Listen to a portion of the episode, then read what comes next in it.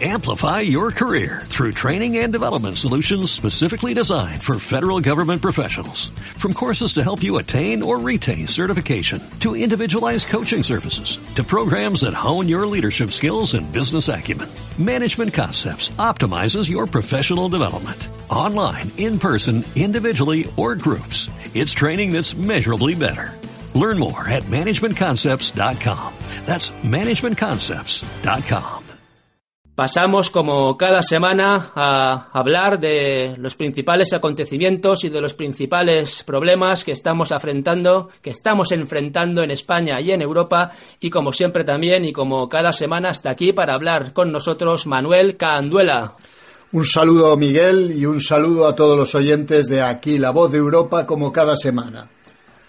Recordaréis que hace un par de semanas hicimos un programa especial sobre la pedofilia en las élites y comentamos que por lógica estas eh, élites no solo tendrían que estar implicadas en temas de pedofilia, sino que también pues seguramente controlarían pues la inmensa mayoría de, de las actividades delictivas del mundo. Estamos hablando de la prostitución a gran escala, del juego, del tráfico de armas, del tráfico de órganos y por supuesto también del tema que vamos a hablar hoy, del tráfico de drogas internacional. ¿Quién está realmente detrás de este tráfico de drogas y por qué parece que no hay interés en terminar con él? Estamos acostumbrados en nuestra vida diaria pues a ver en nuestros barrios, en los institutos, en las discotecas, en los lugares de ocio, pues al pequeño camello, al pequeño traficante, que luego son siempre los que acaban en prisión. Por supuesto, no vamos a hacer aquí el discurso de que, como son pequeños camellos que se buscan la vida y que lo hacen por necesidad, pues poco menos que hay que dejarles hacer. Por supuesto que no, también hay que perseguirles. Pero ¿qué pasa? ¿Por qué nunca vemos a los grandes capos de este tráfico de drogas internacional en prisión? ¿Por qué nunca se va contra ellos? También dijimos en el programa sobre la pedofilia que seguramente estas tramas de pedofilia vienen existiendo desde hace siglos y seguramente también con el tráfico de drogas ocurre exactamente lo mismo. Ahí está esas famosas guerras del opio del imperio británico, el imperio anglosionista del siglo XIX, contra la población china, pero lo que está claro es que la eclosión, o por lo menos la visibilidad de este tráfico de drogas internacional, se ha dado en los últimos tiempos en especial a partir de la Segunda Guerra Mundial. A partir de esos años 50, 60, ya vimos cómo este tráfico de drogas empezó a acelerarse y a expandirse por todo el mundo y ya desde entonces, ya desde el primer momento, ya se veía la negra mano de estas élites destructivas. Mucha información ha salido sobre el papel de la CIA americana en la promoción de este consumo de drogas en Estados Unidos, en aquel proyecto MK Ultra consistente en el uso de drogas, de fármacos, de drogas como el LSD para posible uso militar, para un posible control social de la población, un poco experiencias para ver cómo respondía la población a un consumo de drogas masivo, y ese comienzo de esa promoción del consumo de drogas de los años 50 que eclosionó por completo en los años 60, en aquellos movimientos hippies, en aquellos macroconciertos en Monterrey, en Woodstock, donde la misma CIA, colaborando con el Instituto Tavistock, la Escuela de Frankfurt, pues llevó a cabo este proyecto masivo de lavado de cerebro ideológico y de consumo de drogas contra la juventud norteamericana. Muchos dijo, muchos explicó y en parte es posible que tenga su parte de verdad, que uno de los motivos era llevar a un movimiento izquierdista pues no controlado hacia posturas pues eh, menos eh, luchadoras, menos obreristas y hacia más posturas pues eh, marxistas culturales, más progres, más hippies, más drogadictas. Es posible que haya algo de eso, pero seguramente la idea general y el objetivo general era pues el ataque contra la juventud norteamericana y luego también contra la europea. Aquí nos llegó también con aquel repugnante mayo del 68. También mucho habría que hablar de él. Muy probablemente también otra operación Made in Soros de revolución de colores contra un Charles de Gaulle que también se negaba a obedecer órdenes y en definitiva estos años 50 y 60 fueron el principio del fin, el principio de esta situación en la que todavía estamos hoy en día de imposición del marxismo cultural, un pack con un montón de tentáculos destructivos, uno de los cuales era este tráfico de drogas que, como os comento, hoy en día continúa haciendo estragos y haciendo multimillonarios a los elitistas que lo promueven. La primera vez que yo escuché del tema de la droga, pues básicamente era un niño. Empezaban con todos aquellos mitos que no eran mitos luego, los padres avisando de que se regalaba droga en las puertas de los colegios. Y es que otra de las cosas que parece nadie querer recordar es que la democracia vino como se suele decir, no con un pan bajo el brazo, sino con un alijo bajo el brazo. El alumbramiento de ese nuevo Estado pues fue directamente la llegada masiva de la droga. Se ha hablado del mayo del 68, pero prácticamente en esos cuatro años hasta allá el 78 que entró la Constitución y principio de los 80 no sabíamos lo que era la droga en este país. Había una sociedad sana y en aquellos momentos recibimos toda aquella inundación brutal de droga que destruyó a toda una generación. Los años 80, la posterior ruta del bacalao en Valencia, toda la droga masiva, generaciones enteras enganchadas a la heroína, muriendo en las calles. Yo recuerdo eh, ir al colegio, magnífico colegio Los Salesianos, San Juan Bosco, en la, en la Avenida de la Plata, que era una zona que también eh, quedó devastada conforme llegó la democracia, aquello fue impresionante, eh, estaba todo, era el cinturón, por decirlo de alguna manera, industrial de la ciudad de Valencia, fue automáticamente llegar la democracia y cerraron todas las fábricas.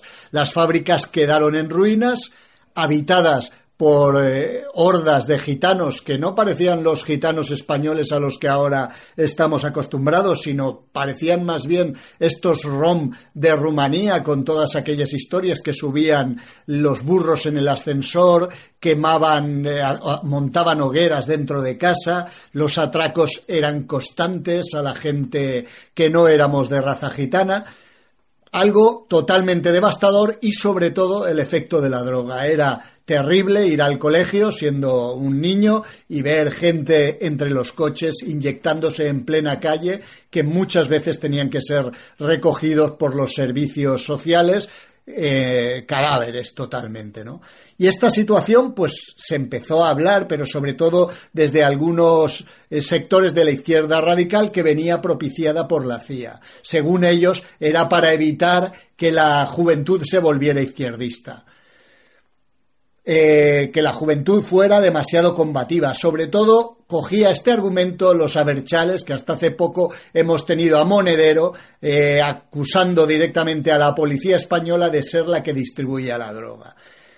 La primera vez que tuve noción de que esto podía ser un plan organizado, pues fue ya bastante más mayor, serían los 90, cuando fui a Londres y hablé por primera vez con Roberto Fiore, el líder de Fuerza Nueva y presidente de la APF, que es una persona, vamos, es las personas que he conocido vivas con una mayor cultura, una mayor comprensión del entorno, y me dijo que esto era un plan eh, concreto de control mental, que con este tipo de sustancias pues se intentaba ir variando la forma de pensar de la población, que no se daban eh, al azar, que no eran simplemente pues una diversión o no.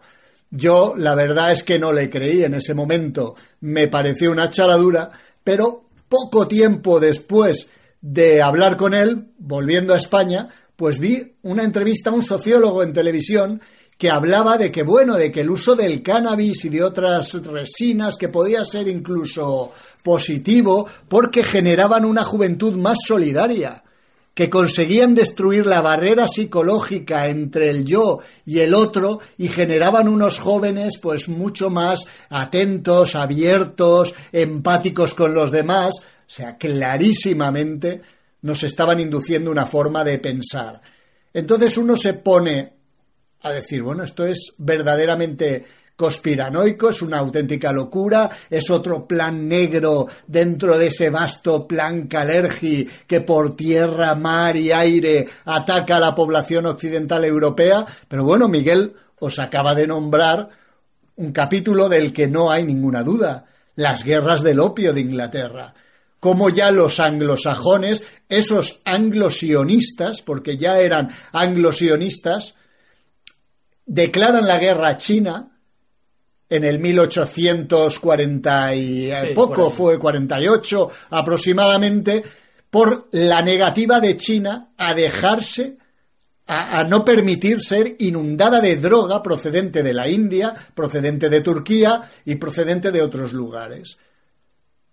Inglaterra tiene una guerra exclusivamente para que China se baje los pantalones y se le imponga el tráfico de drogas, la apertura constante de fumaderos de opio. Por eso, hoy en día tenemos ese rechazo frontal que estamos viendo en gobiernos como el propio gobierno comunista chino que coge un pequeño traficante y lo fusila en una plaza pública para evitar que ese mal tan terrible que tanto daño ha hecho a su pueblo y a su gente, que ese, ese mal que tienen claro que es un arma de guerra, le destruyese.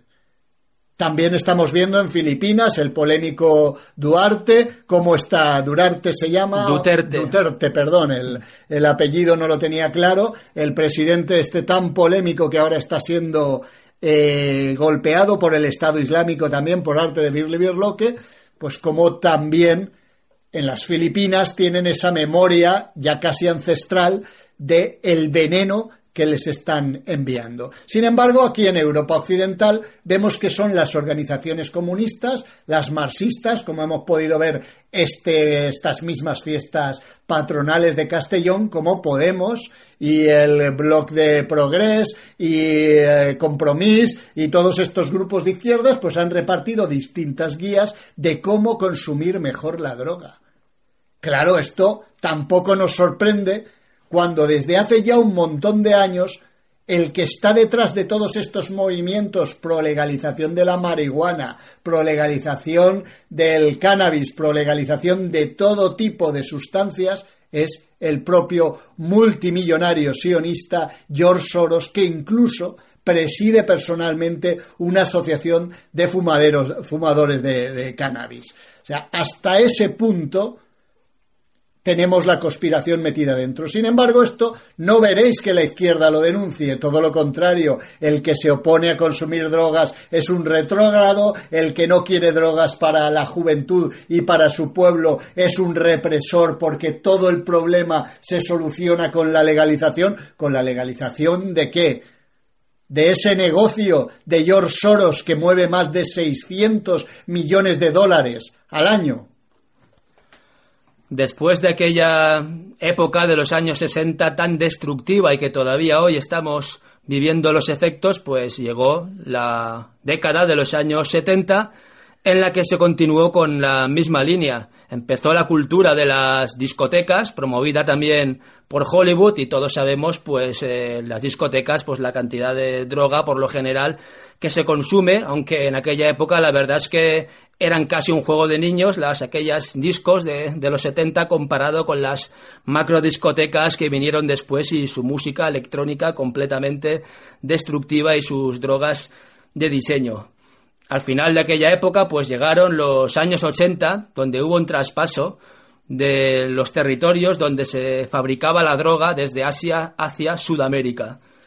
Una Sudamérica que durante los años 70 se había endeudado con mucho dinero con esa banca internacional que le había prestado, una banca que de repente disparó los tipos de interés duplicando y triplicando la deuda y en muchos casos pues en Sudamérica pues tuvieron directamente que dedicarse a, al negocio de la droga para poder en parte devolver aquella deuda, aquella época de los años 80 que fue realmente muy sangrienta en Sudamérica, con una versión oficial que nos habla de unos grupos, unas narcoguerrillas que controlarían el tráfico de drogas y unos Estados Unidos y unas bandas de paramilitares que les hacían frente, y en realidad todo indica que aquello, si en algún momento empezó así, pues eh, al final todo indica que fue luchas internas por ver quién controlaba el tráfico de drogas y que aquella lucha política realmente estaba ocultando una lucha por el control de la fabricación y de la distribución de la droga. El gobierno de Estados Unidos, que nada más lejos de la realidad, aquello de que estuviera en contra de, este proceso. Todo indica, todas las pruebas indican de que elementos internos de este gobierno, empezando por la CIA, pues estaban directamente metidos en este tráfico de drogas. Si os nombro a Barry Seal, seguramente no sabéis quién es, pero os estoy hablando de una persona, de un traficante de drogas que estaba implicado dentro del aparato del Estado norteamericano y que fue asesinado misteriosamente cuando iba a hablar más de la cuenta. Si os hablo de Oliver North, pues tampoco sabréis quién es seguramente, pero se trataba de un coronel, un miembro del Consejo de Seguridad Nacional de Estados Unidos, implicado en la muerte de este Barry Seal, implicado también en el caso Irán contra, consistente, entre otras muchas cosas, en financiar la lucha anticomunista con el tráfico de drogas internacional. Un tráfico de drogas en el que todo indica estaba la misma CIA implicada y una CIA y un capo de las drogas que en aquel momento era un tal George Bush padre. También, curioso y casualmente, mucha droga que se producía en Sudamérica y que llegaba a Estados Unidos lo hacía a través del aeropuerto de Mena, en el estado de Arkansas, cuyo gobernador en aquel momento era un tal Bill Clinton, que poco después llegaría a presidente de los Estados Unidos de América.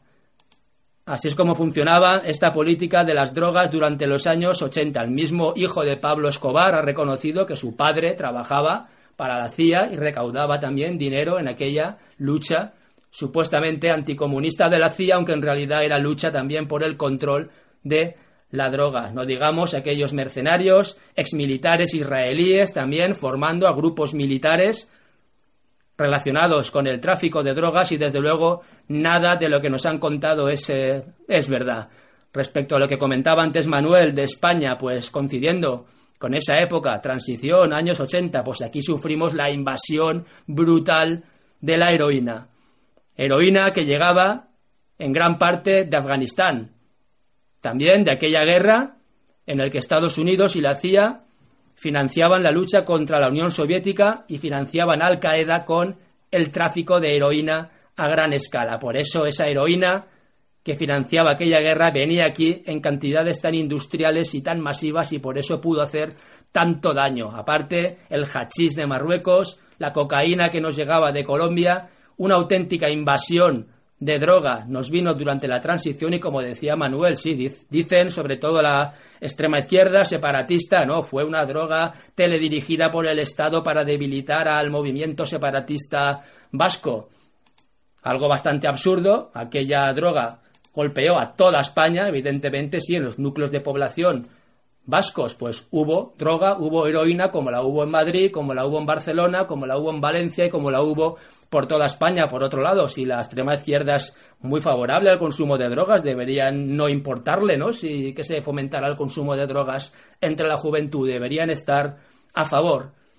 Todo indica que estuvimos ante una operación también de ingeniería social, de destrucción de la juventud española, acompañada también, como siempre, por el cine, por las televisiones, por el negocio de la música, todo aquel cine eh, kinky de aquella época, lo recuerdo, las películas de, del pico, de perros callejeros, en las que los consumidores y los traficantes eran presentados poco menos que como héroes de la sociedad y que diciendo combatir y criticar el consumo de drogas y el tráfico realmente lo que estaban haciendo es fomentándolo, que seguramente era su objetivo oculto y real.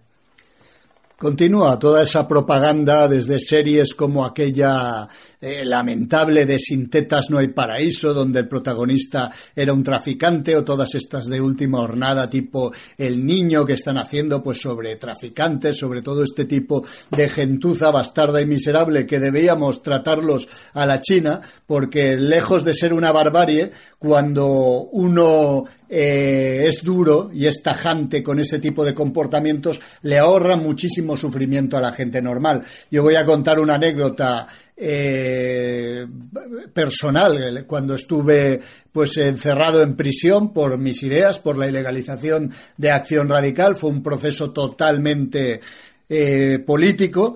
Pues bueno, allí en la cárcel resulta que conocía a unos clientes que venían a comprar al negocio que yo tenía. Yo tenía una tienda de ropa y estaban allí en la cárcel por pequeñas cantidades de tráfico de droga. Allí dentro de la prisión continuaban con su negocio de tráfico de drogas, por supuesto, permitido por los funcionarios, hasta que los funcionarios decidieron cortarlo. Y les encontraron, pues en los colchones, aquí, allá, dinero, drogas, eh, las pasaban en el vis a vis. Ellos eran el grupo encargado de limpiar la sala del vis a vis y podían pasarlas de una forma eh, discreta mientras los funcionarios hicieran la vista gorda.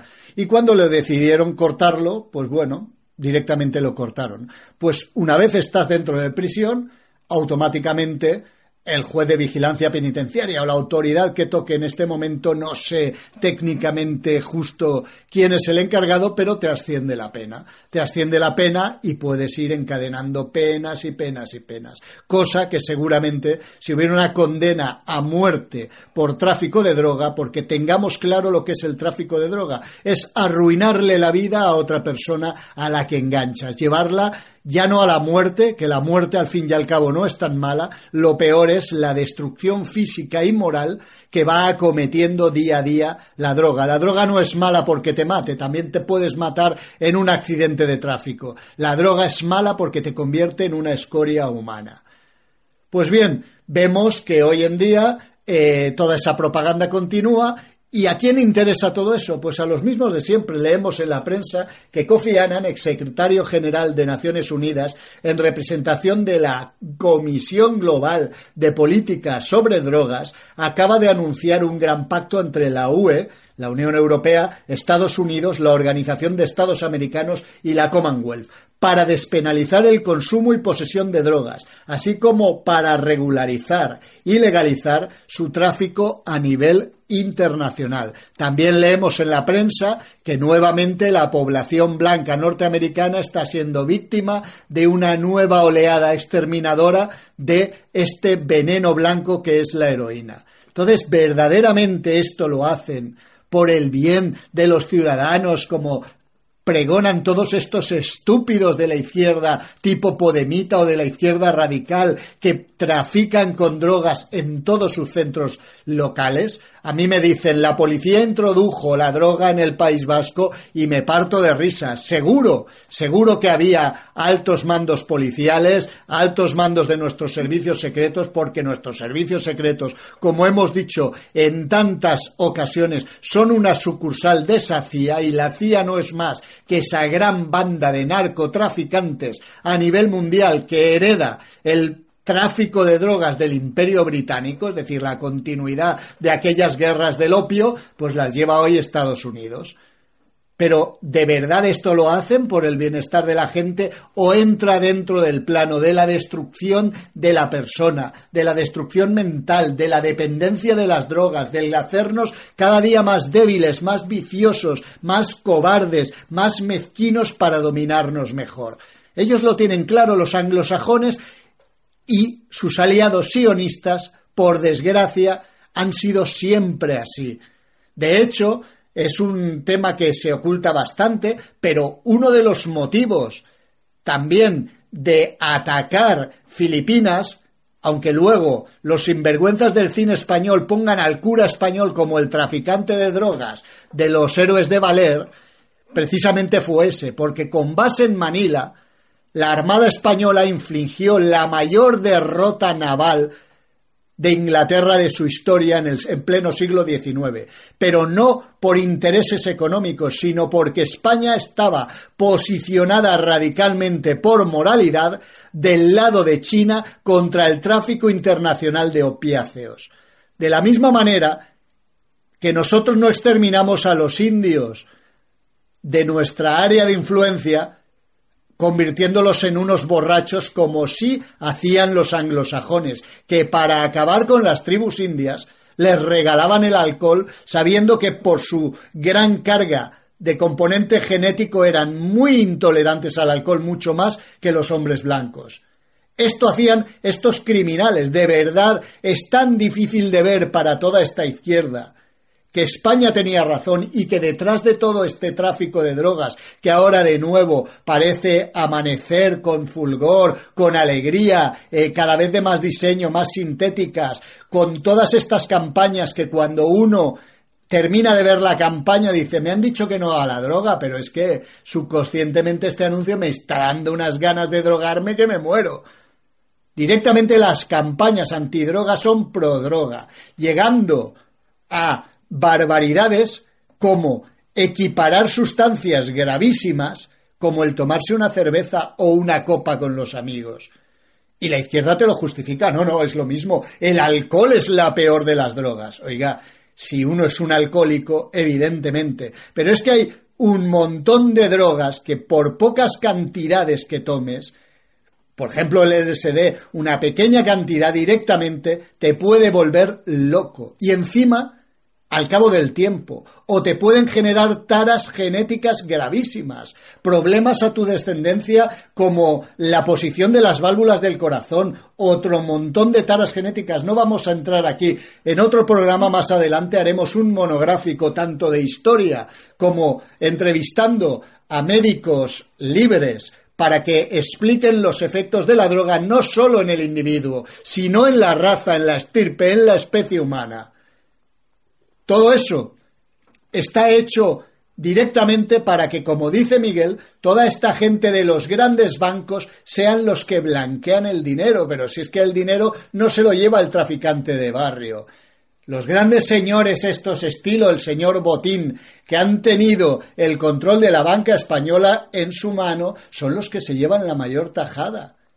Y los que están en contacto con las narcodictaduras o narcorepúblicas o narco como las queramos llamar, donde habitualmente también existen estos paraísos fiscales donde estos señores del, del, Partido Popular y los otros de Podemos, que también reciben dinero de las narcodictaduras como Venezuela, etcétera, pues donde van a disfrutar de sus drogas, su pedofilia, su explotación de la mujer y su prostitución y todo lo que luego tienen la cara dura de decirnos que es malo y negativo, pero que por la espalda lo van promocionando y legalizando.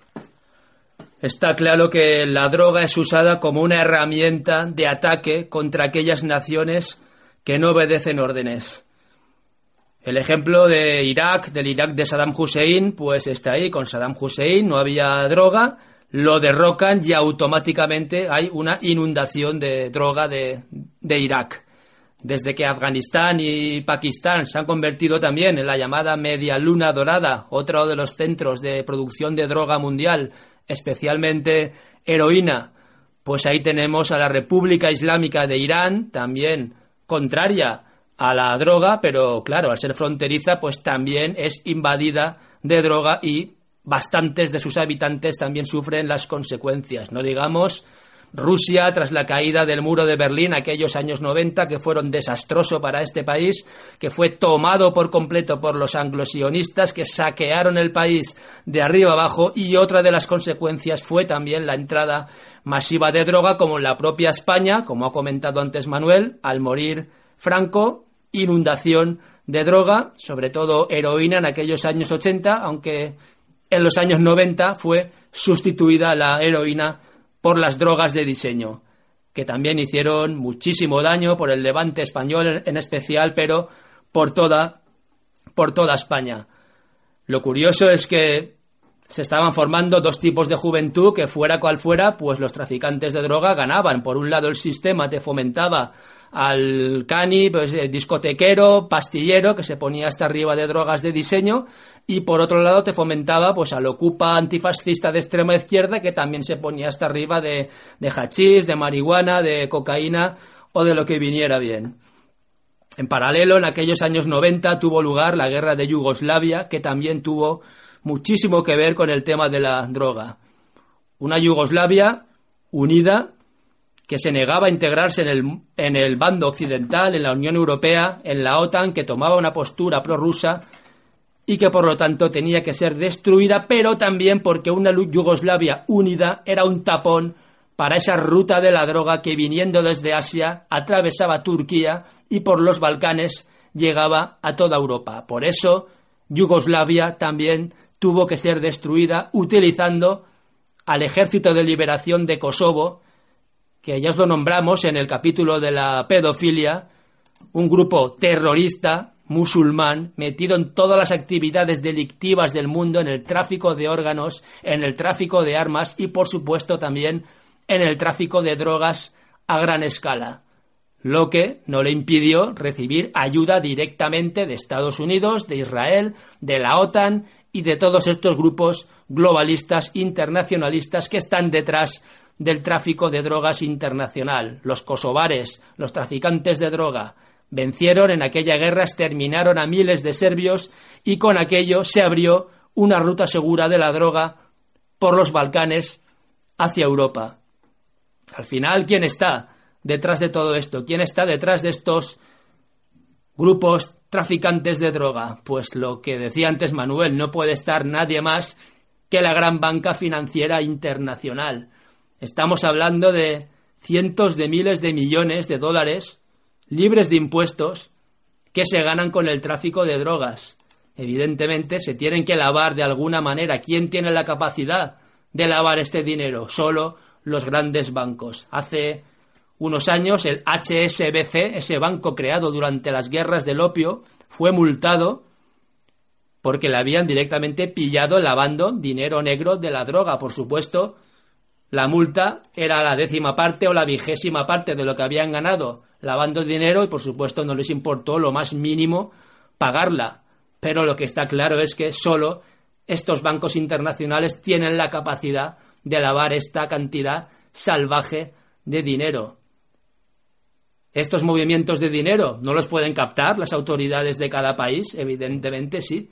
Estos movimientos, estas toneladas de sustancias químicas con las que se produce la heroína y la cocaína, no pueden hacerle un seguimiento a las multinacionales químicas, por supuesto que podrían los gobiernos. ¿Por qué no lo hacen? Porque no quieren, no hay otra explicación, porque la droga se podría decir que es uno de los motores de la economía mundial. Recordemos que estamos hablando de cientos de miles de millones de euros que con la reserva fraccionaria, es decir, el sistema a través del cual la banca puede prestar muchísimo más dinero del que tiene realmente, pues esos cientos de miles de millones pueden transformarse directamente en billones de dólares a través de los cuales la banca abre préstamos a empresas, a gobiernos y consigue beneficios fabulosos. Por eso no se va a acabar nunca con este tráfico de drogas internacional, porque en la cúpula están estas élites globalistas financieras a las cuales no les interesa porque les da gigantescos beneficios. Tampoco podemos olvidar toda la campaña brutal que llegó con la democracia, que continúa ahora de una, a una escala, pero demencial, de drogadicción legal. Esta drogadicción legal leemos también en la prensa que, pues recientemente, el estado de Ohio eh, un estado ubicado al norte de los Estados Unidos, exige que cinco grupos farmacéuticos admitan la culpabilidad e indemnicen a sus pacientes. ¿Qué hacían estos eh, eh, grupos farmacéuticos? Pues directamente ocultaban la potencia adictiva de los opiáceos como analgésicos y diciendo que bueno que no pasaba nada que la solución era ir aumentando de dosis y no había ningún problema. Por ejemplo, una victoria porque es algo generalizado que en Estados Unidos la gente está advertida, pero que en España se desconoce, es que en Estados Unidos se advierte, ojo, de que el uso de antidepresivos provoca suicidio. Esto es así de brutal. Muchas veces nos preguntamos cómo puede ser la tan grande oleada de suicidios que está habiendo en España. Señores, que en Estados Unidos te lo advierten las autoridades sanitarias. Es conocido se ha denunciado y poco a poco ha salido a la luz pública. Pero sin embargo, en esta era global, a España, curiosamente, no nos llegan esas noticias. Los señores estos tan libertarios de la izquierda que avisan de todo, no nos avisan de eso. Tampoco Google, ni Facebook, ni todas estas redes tan libres hacen que ese tipo de información llegue aquí. Es decir, cuando una persona está deprimida, está deprimida, pero rara vez tiene intencionalidad de suicidio, salvo que sea adicto a los antidepresivos. Y aquí estamos viendo como cualquier persona que tiene el más mínimo estrés va a cualquier psicólogo de pacotilla y le dice, bueno, tómese, siempre empieza con lo mismo, tómese esta pastillita, es muy suave, exactamente igual que está denunciando el estado de, de Ohio. Tómese esta pastillita, solo media, solo se va a tomar media durante los tres primeros meses y vuelva a verme. A los tres primeros meses el paciente va, está reventadísimo, está peor, lógicamente. Y encima está en proceso de drogadicción, ya pues automáticamente le dice, bueno, bueno, te voy a tener que subir la dosis, pero no te preocupes que te aseguro que en seis meses te retiro la dosis y le sube a la pastillita completa. Luego a otro más fuerte, a otro más fuerte, cuando la solución sería practicar un poco de deporte, tener alguna fe espiritual, lógica, como el catolicismo, el cristianismo o otras de sus variantes, lógicamente yo creo que la nuestra es la mejor, pero una persona con fe, que entiende la vida de una forma razonada, de una forma lógica, que además es fuerte y que además está acostumbrada a hacer ejercicio físico y sabe lo que es la vida, pues bueno, todos hemos tenido depresiones, todos nos hemos deprimido, pero no tienes por qué caer en la drogadicción sin embargo, hoy en día están dando fármacos al pueblo español a punta pala. España es uno de los países del mundo donde más medicamentos tomamos por cabeza. Luego no es de extrañar las reacciones tan absurdas que se dan. ¿Os acordáis cuando ese sociólogo he dicho que hablaba de que tales sustancias añadidas en todo este tipo de drogas provocan un ser más solidario, más solidario en apariencia, por supuesto, es todo una mentira y una pesadilla narcótica, porque el que fuma porro resulta que es súper solidario con el niño que pasa hambre en Zimbabue, pero luego el vecino de al lado, porque piensa diferente que él, le quiere tirar un cóctel molotov en la cabeza y pegarle fuego. O sea, así, directamente. Ese es el tipo de paranoia que genera en la juventud. Y estamos viendo como hoy en día, pues los chavales empiezan con el tabaco, los porros, la PlayStation y decimos, oye, ¿dónde está la juventud? ¿Dónde está la juventud en los movimientos políticos? ¿Dónde está la juventud en los movimientos nacionales? Luego están con el acoso escolar. Oiga, el acoso escolar es algo grave, pero toda la vida nos hemos pegado dos puñetazos. Toda la vida ha habido uno más fuerte que nos ha pisado el cuello y toda la vida hemos pisado el cuello a otro más débil. Por desgracia, así es la vida. No es que haya que estar orgulloso de eso, pero de pequeños todos nos hemos pisado a todos. Tampoco hay por qué exagerar como están haciendo ahora, que automáticamente no, no, es que mi hijo está con un estrés terrible, automáticamente, antidepresivos. Y ves lo que no ha pasado en la vida. Niños de 10 años, de 11 años, que se suicidan ¿De verdad? ¿De verdad esto no es efecto de algo extraño? ¿Cuándo un niño ha tenido ese instinto antinatural de suicidarse? Pero si un niño lo que más miedo tiene es a la muerte. El instinto de supervivencia en las criaturas es supremo. Y ahora de repente estamos viendo eso, no, es que le, le fastidiaban en el cole, se ha suicidado. Y aquí nadie habla, nadie habla de todas estas cuestiones, como no nos hablan de la violencia machista, pero no nos dicen las causas. Oiga, a lo mejor las causas de la violencia machista no es ese machismo y este, ese heteropatriarcado del que ustedes hablan, sino es justo lo contrario. Son parejas que se drogan los dos, que están locos los dos porque son drogadictos en un tanto por cien altísimo. Son parejas que se faltan al respeto constantemente porque el respeto conyugal, esa antiguaya machista y fascistoide de Franco, se ha perdido, porque la, lealtad del uno con el otro, el respeto, el, la fidelidad conyugal también se ha perdido, es un valor de antiguaya. Yo me voy con otra tía o con otro tío y tú te vas con quien quieres y luego cuando lleguemos a casa no me tosas porque te reviento de una paliza o ella, porque no, no, no, nos olvidemos que en un tanto por cien bastante elevado son ellas las que matan a los maridos. Y últimamente estamos viendo también que apuñaladas. Antes normalmente era el venenito o el, o el accidente desgraciado. Pero ahora Estamos viendo cómo meten 50.000 puñaladas, están deshaciendo la sociedad y no son precisamente los valores tradicionales como todo este lobby repugnante come cerebros de la izquierda quiere hacer parecer. Mi padre, a ojos de hoy, que en paz descanse, sería un machista, pero jamás le puso la mano encima a mi madre. Y ojo, la que mandaba de puertas adentro, prácticamente siempre, hasta que el hombre se le hinchaban las narices, era mi madre, como la mayoría de las madres de España. Y entonces no nos digan, no, es que no, la prensa no informaba de ello, es mentira, no había esta violencia brutal. Revisen su código de valores, revisen también toda esa pornografía que nos ofrece gratis el señor Soros y su mismo lobby que tiene enganchada la gran mayoría de la población.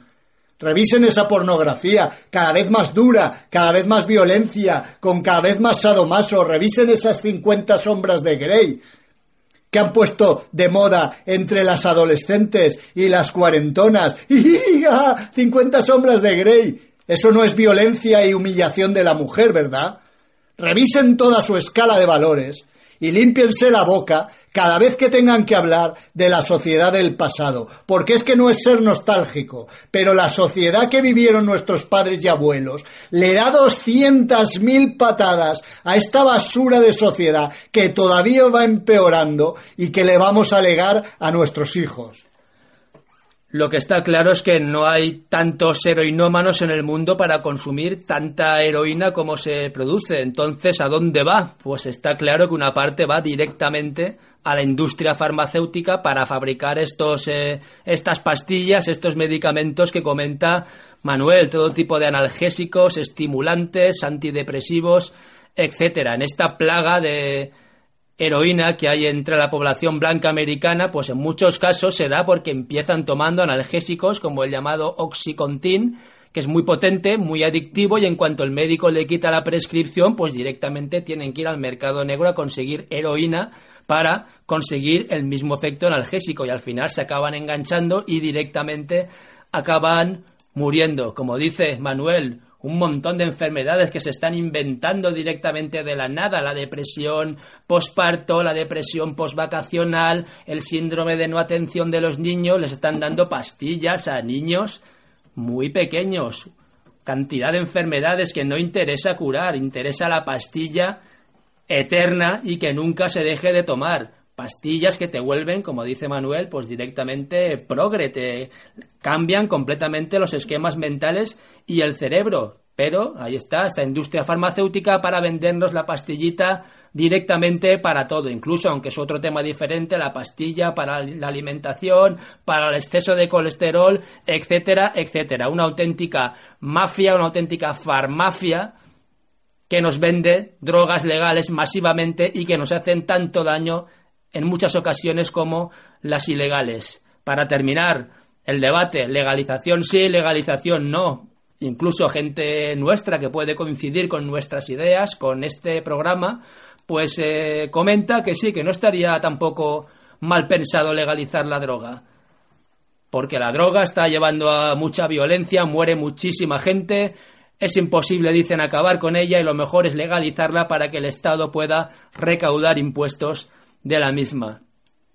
No estamos de acuerdo para nada. Estamos viendo qué tipo de personajes están detrás de este movimiento a favor de legalizar la droga. Estos globalistas como Kofi Annan, el señor Soros, que se entrevistó con Santos, el presidente de Colombia, tras esta última, este último falso proceso de paz con la narcoguerrilla de las FARC, narcoguerrilla que seguramente ha dejado de traficar con drogas porque los mexicanos les han comido el terreno y directamente no se puede legalizar las drogas. Seguramente estamos ante pues un pacto, están intentando cambiar la mentalidad de la gente para que acepte esta legalización de las drogas como ya se ha hecho en Uruguay con la marihuana y seguramente pues lo que está pasando es que los gobiernos, los estados pues se han cansado de que todo este dineral, todos estos beneficios gigantescos se los lleve este anglosionismo privado internacional y los estados quieren su parte del pastel porque en este momento los estados pues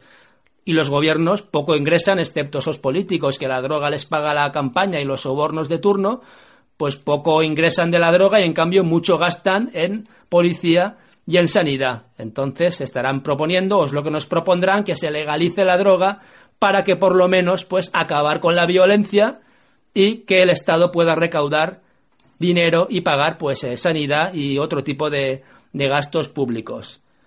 Nosotros pensamos que es inmoral que un Estado se financie de este tráfico de drogas, ni mucho menos ese puede ser la solución. Por mucho que quieran pactar gobiernos con estos traficantes privados, esa no es la solución. La solución es la que comenta Manuel, crear sociedades, crear mentalidades, crear valores por los cuales la gente no quiera consumir drogas. La droga entra cuando una sociedad se viene abajo, tiene grietas, por ahí entra la droga, por la debilidad de pensamiento, por la debilidad de carácter. ¿Por qué no había droga durante el anterior gobierno del general Franco? Porque el gobierno no lo permitía y porque la población tampoco lo quería, tampoco la necesitaba. Una población fuerte, con fuertes valores, con confianza en sí misma, con un futuro, con un trabajo, con una posibilidad de formar familias. Cuando una persona con 22 o 23 años, como pasaba antes, ya tiene hijos, pues poco tiempo tiene para estar haciendo el cafre y el indio por allí consumiendo drogas hasta los 30, 35, 40 años, como pasa hoy en día en esta sociedad de eternos adolescentes. Tenemos que volver a lo de antes, a una sociedad en la que nadie quiera consumir drogas. Y por otro lado, el segundo motivo por el cual lo quieren legalizar, aparte de que el Estado se lleve sus ingresos, es para tener una población drogada, atontada y controlada, como aquel libro de Un mundo feliz de Aldous Huxley, que ya durante los años 30 supo prever el tipo de sociedad a la que íbamos, una sociedad sin familias y una sociedad en la que la gente aceptaba vivir una vida miserable porque el Estado a través de la droga legal, a través del SOMA, tenía a la gente en una constante nube de drogadicción, de falso placer, de, falsa, de falso bienestar y en definitiva una sociedad que no se revele y que no reaccione ante los ataques que sufre por todos lados. Así que desde luego por nuestra parte nunca vamos a estar a favor de legalizar las drogas y lo que hay que hacer es eso, crear sociedades fuertes, con fuertes valores, familias fuertes, que no consuman droga porque directamente no lo necesitan para vivir una vida pues feliz y estable. Aparte que son totalmente ajenas a nuestra cultura, a nuestra tradición, el hombre occidental abandonó las drogas en la prehistoria y por supuesto no eran utilizadas de esta forma, eran utilizadas de una forma mágica, de una forma ritual, por chamanes, de una forma curativa, pero el hombre occidental, el hombre europeo, supo apartarla a tiempo de su vida y no pertenece a nuestra cultura, pero es que el debate estúpido que hay en la calle es muy parecido al de la prostitución. Oiga, pues si es legal la droga, si la legalizamos, podremos poner luego vallas publicitarias, ¿no? Y si alguno de vosotros tenéis hijos, pues en el colegio podrán darles una charla de que se droguen para divertirse más y de que se conviertan en drogadictos, que no hay ningún tipo de problema. Es como la prostitución, si la legalizamos y es ética y moral, pues bueno, a la hija del que quiere legalizarla también le podremos dar unos cursillos de FP como querían estos señores famosos de,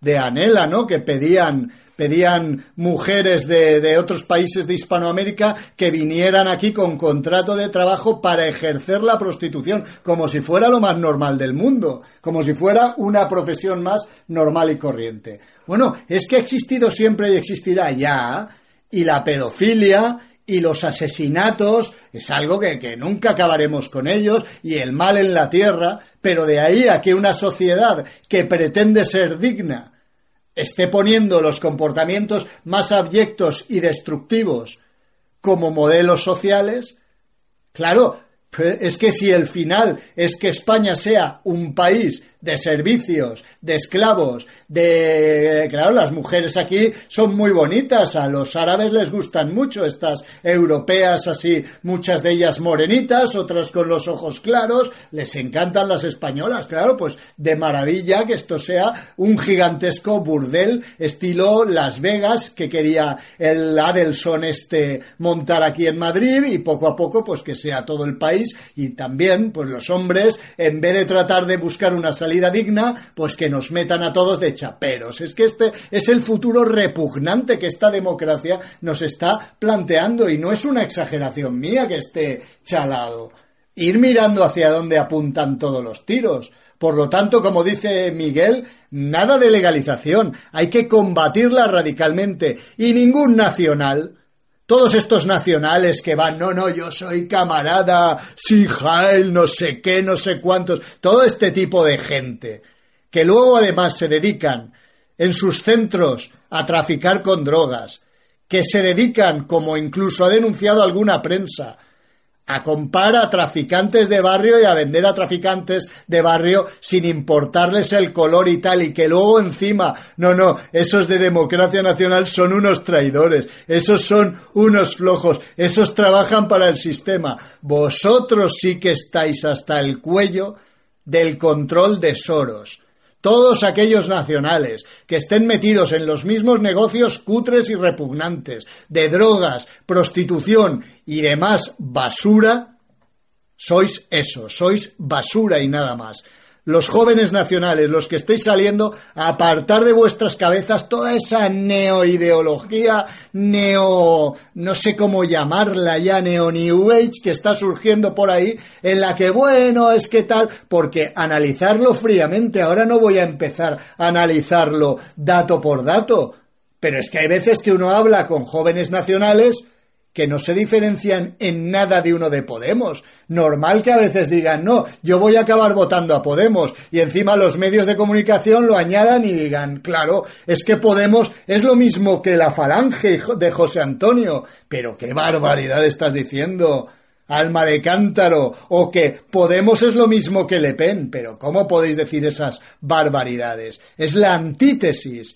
Lo que pasa es que muchas veces lo opuesto para engañar y para llevarte a su lado, tiene que venir con un cierto disfraz, pero tampoco disimulan mucho.